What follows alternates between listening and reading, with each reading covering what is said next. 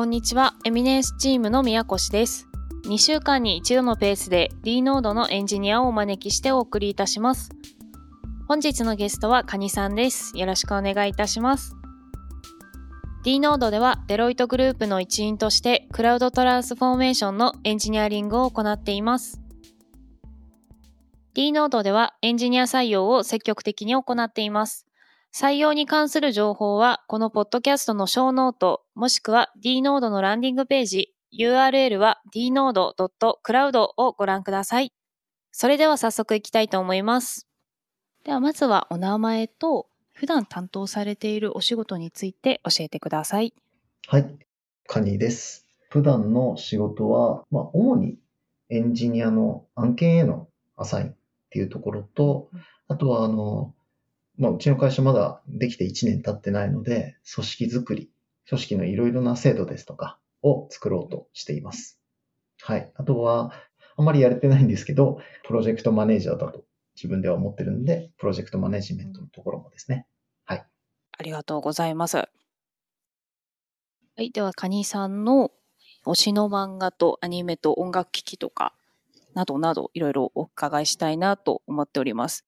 今ちょっとミロを使っていて、推しのものについて伺っていたんですが、結構被ってるところもあるかなと思いまして、はい。私、藤田和弘が好きな方ってあんまり出会ったことがなくてリアルであ、そうなんですか。嬉しいです。結構あれですか、リアルタイムで見られてましたか？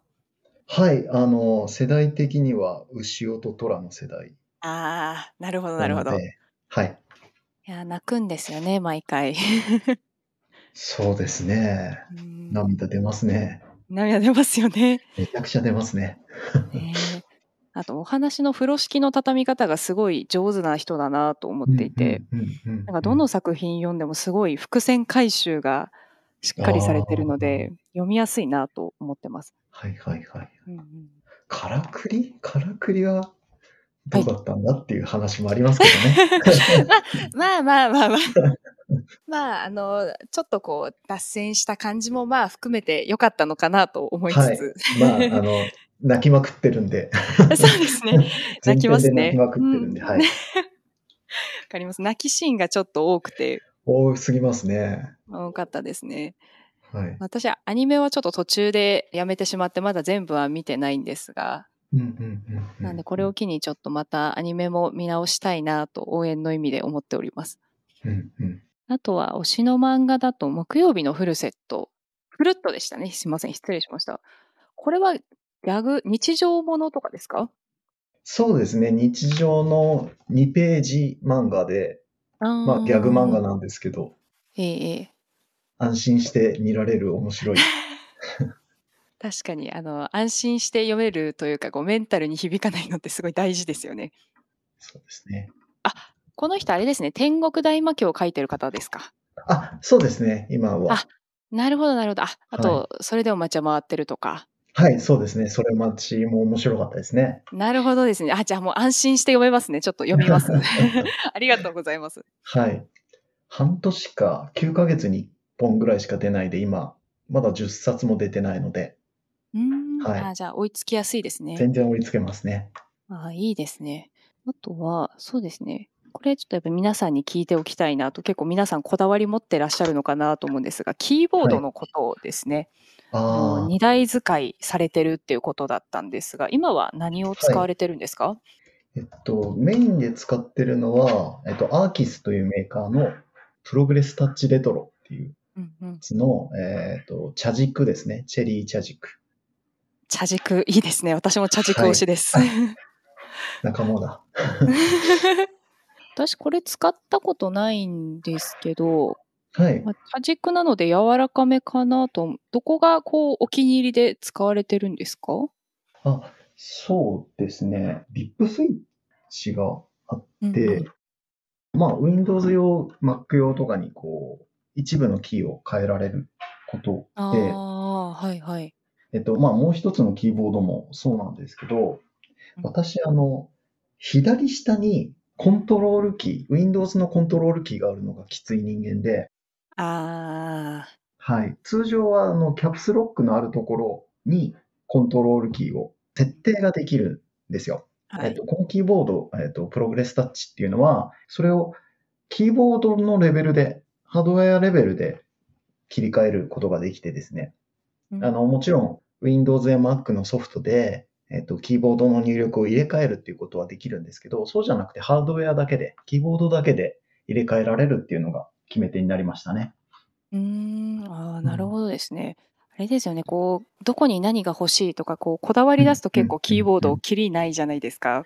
はいはい。なので、なおさら自分でこう変えられるのは結構ありがたいなと思いますね。そうですね。うーん、なるほど、なるほど。で、もう一つのキーボードがはい。HHKB はい。ですかね。そうですね。これはあの、一番新しいのかな ?HHKB のプロフェッショナルハイブリッドっていう。ああ、えそしてえええこれは Mac 用に買いました。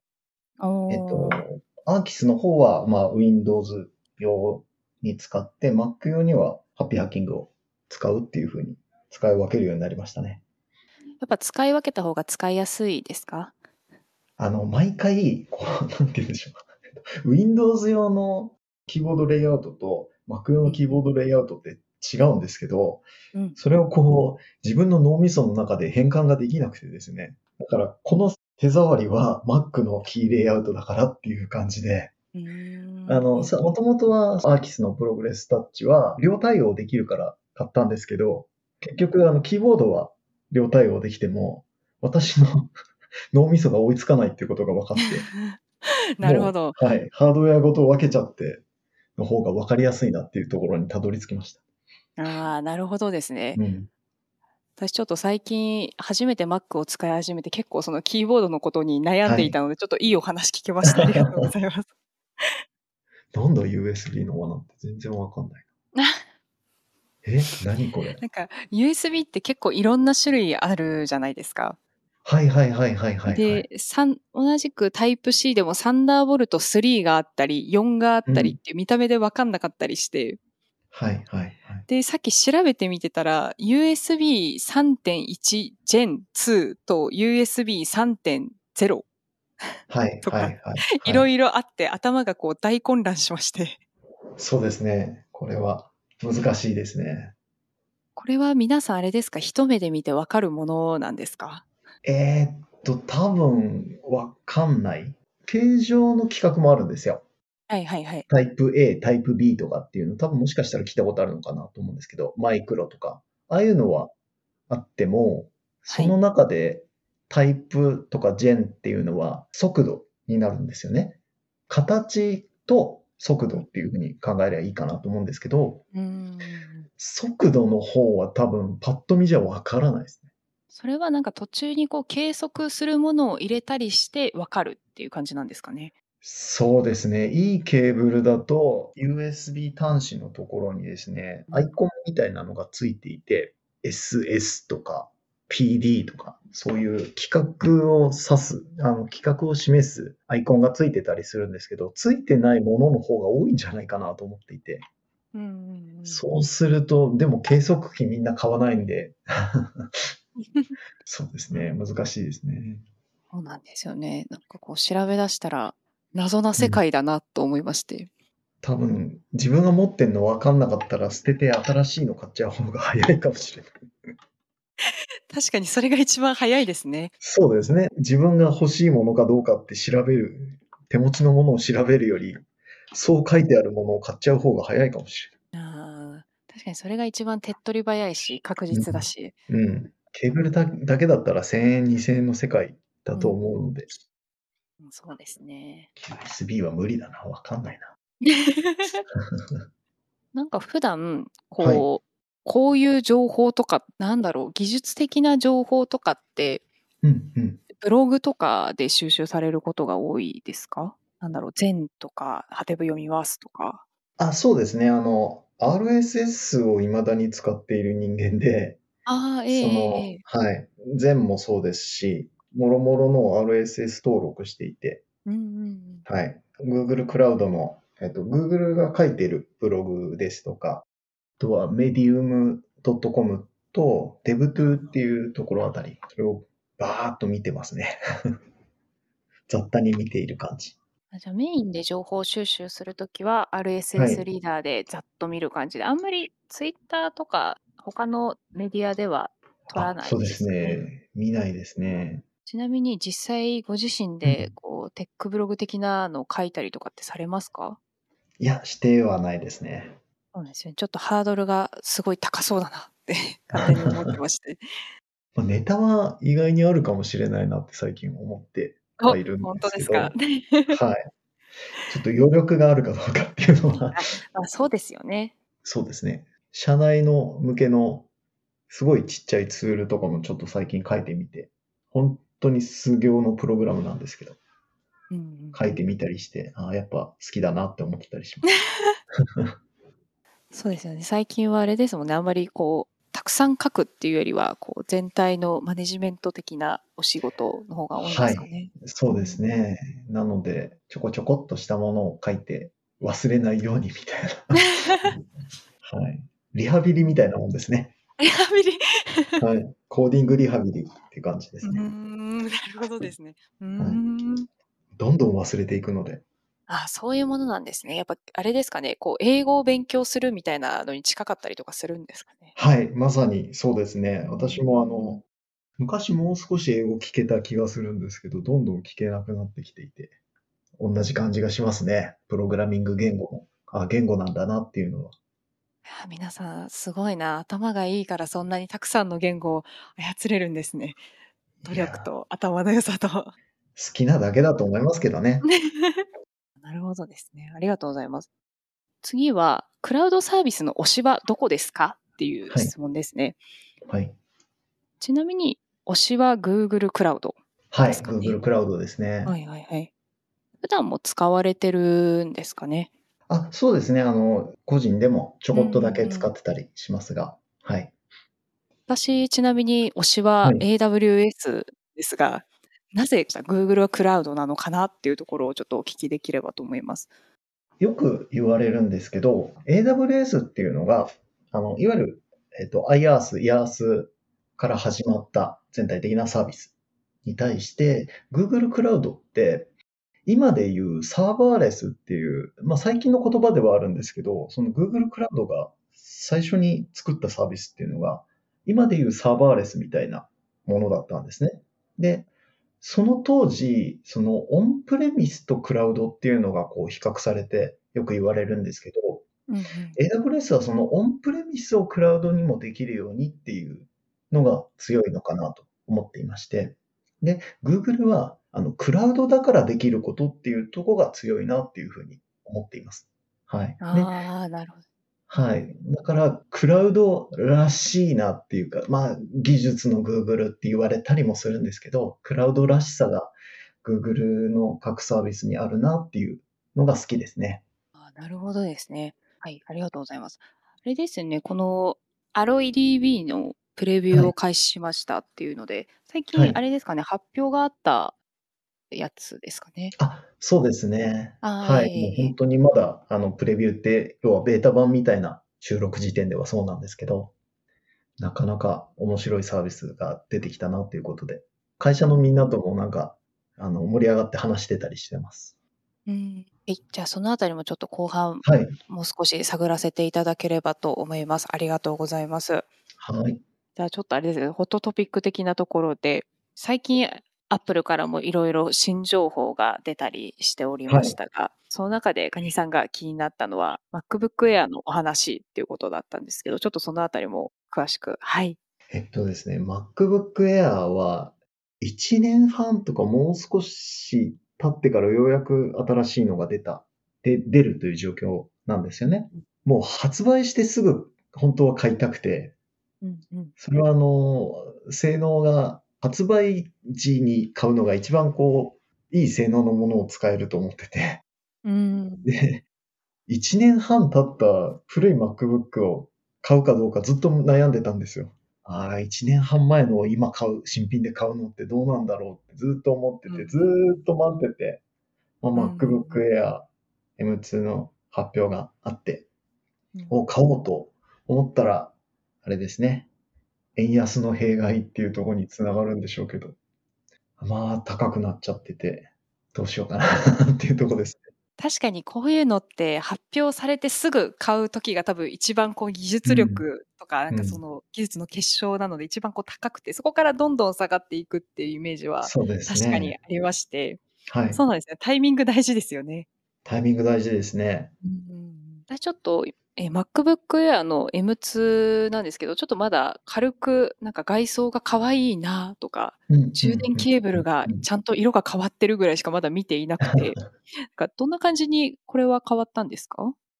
あ、えっと、単純に性能が上がったかなというところが私が気になっているところで、あとはあの、MagSafe かな？多分、古いのは MagSafe 対応じゃなかったはずだと思うので、あったと思います。はい。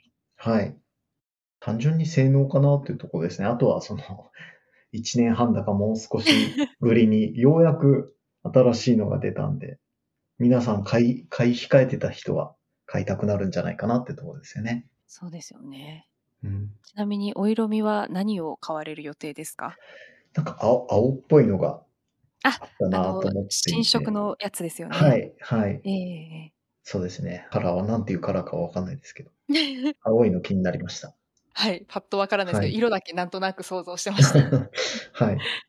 はい。ありがとうございます。そうなんですよ。円安の弊害が結構大きくて、125円計算でされてるとか、なんあ、そうなんだ。はい、らしくて、なんか MacBook Air ってこう、まあお手頃価格で手に入るっていうイメージが結構今はするな、みたいな。そうですね。プロの安いのとそこまで変わんない？そうですね、確かに。プロが17万で、エアーが16万か。悩みますね。悩みますどっちをね。買うかってなっちゃいますね。ただ、なぜエアーかっていうと、うんうん。ファン列っていうのが私は大きくて、ほうほうほオーディオマニアだったりするのの、これも弊害なんですけど、ファンの音がダメなんですよ。苦手で。ファンがないっていうのはすごい嬉しいですね。う。それはあれですか、音が干渉してしまうからっていうことですか？あ、例えば音楽を聴くときもうんうんですし、まあ音楽聴いてないときでも動作音がするのは、ちょっと心理的に嫌ですね。ああ、なるほどですね。うん。ちなみにあれでしたっけ、音楽ガジェット今使われてるの、なんかこう一つおすすめを教えていただいてもよろしいですか？はい。ヘッドホンアンプになるんですけど、PIO というメーカーの K5 Pro ESS というのを最近買いました。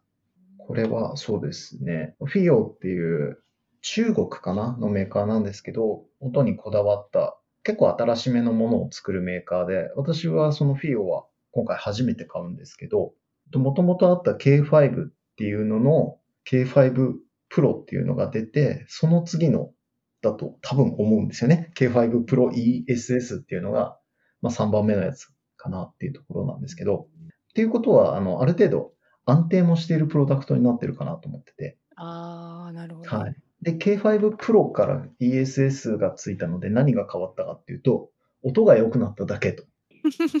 はい。でも大事ですよね。大事です。お音のために買うものなんで。で、それがあの ESS って、えっ、と、その音のチップ、あの部品を作ってるメーカー名なんですよ、これ。うーん、あ、そうなんですね。はい。まあ、その部品メーカーの名前を、こう、製品名につけてきた。っていうのは、今回は FIO の自信の表れなんじゃないかなって思っていて。あーはい。例えば、なんでしょう、えっと、FIO K5 Pro、ハイグレードみたいな、良くなったよっていう見せ方じゃなくて、メーカー名を書いてるんですよね。部品メーカー名を書いていて。で、それで訴求しようっていうことは、まあ、そのメーカー名に、部品メーカーの名前を、に自信があるんだなというところを、ちょっと期待して買いましたね。実際使ってみていかがですか？ああ、もう、これ、いわゆる DAC としても使っていて、デジアナ変換ですね。として使ってるんですけど、古い DAC がもう、私10年ぐらい使ってた DAC からすごいですね。変えたので、ものすごい音が良くなっていて、びっくりしました。ちょっと比較対象があれなんですけど。はい。ね、それでも新しいガジェットとかすごいテンション上がりますよね。上がりますね。うんヘッドホンアンプだと、私最近実は初めて使い始めまして、で、それが今画像貼っていただいたやつなんですけど、オーディンストのものでして、はい。と、あと最近使ったのと試させてもらったのが、アポジーのグルーブっていう名前のやつでして、あ、はい。こんなに変わるんだと思って、ちょっとびっくりしちゃいましたね。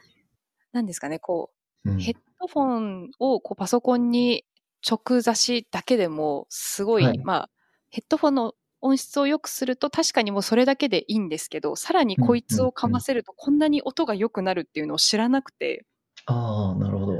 なので、今まで私が聴いていた音楽とはっていうところからちょっと始まってしまいました。そうですね。あの、ヘッドホンアンプっていうことなんですけど、アンプっていうのは、やっぱ音を増幅させるものなんですね。その読んで字のごとくになるんですけど。ええで、音をある程度こう、リプロというか作り直してるんですよね。アンプっていうのは。で、そこの良さっていうのが、結局デジタル信号のまんまじゃ人間聞けないので、音っていうアナログのものに置き換えるときに、それをあの信号を空気の振動である音に置き換えるときにですね、やっぱりロスは絶対出る。デジタルから。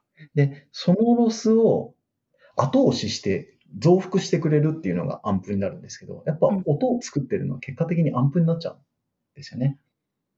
そこでアンプの違いっていうのはでかくて、ちょっとヘッドホンアンプじゃないんですけど、アナログの昔の巨大なですね、えっと、横幅50センチ、10キロとかっていうようなアンプをはですね、あれは、まあ、今で言うと3万円ぐらいのものから1000万円ぐらいのものまで、いくらでもあるんですよ。はい。で、まあじゃあ例えば3万円と1000万円が300倍いい音かっていうと全然そんなことはない。コスパはどんどん高いものって悪くはなるんですけど、でも何が違うかっていうと、アンプっていう機能は同じなんですよ。3万円と1000万円何が違うかっていうと、音がいいだけなんです。それぐらい音が違うものがアンプなんですよね。なので、アンプで音は変わりますっていうのが言える。はい。沼へようこそっていう感じですね。いやー、本当すみません。そういうお話聞くと、さらにちょっと沼に引きずり込まれた感じがありますが。はい、いらっしゃいませ。はい、はいちょっとお時間も迫ってまいりましたので、今日はこの辺りにさせていただきまして、はい、またお待ちしております。よろしくお願いいたします。はい。ありがとうございました。はい、はい、ありがとうございました。実は打ち合わせの時に耳への音の伝わり方のお話やおすすめのオーディオアンプについても面白いお話を伺いました。オーディオ沼は奥が深いですね。また、情報収集のコツなども教えていただき、今後実践してみようと思います。カニさん、本日のご出演ありがとうございました。D ノードではエンジニア採用を積極的に行っています。採用に関する情報は、このポッドキャストのショーノート、もしくは D ノードのランニングページ、URL は dnode.cloud をご覧ください。また次回もお楽しみに。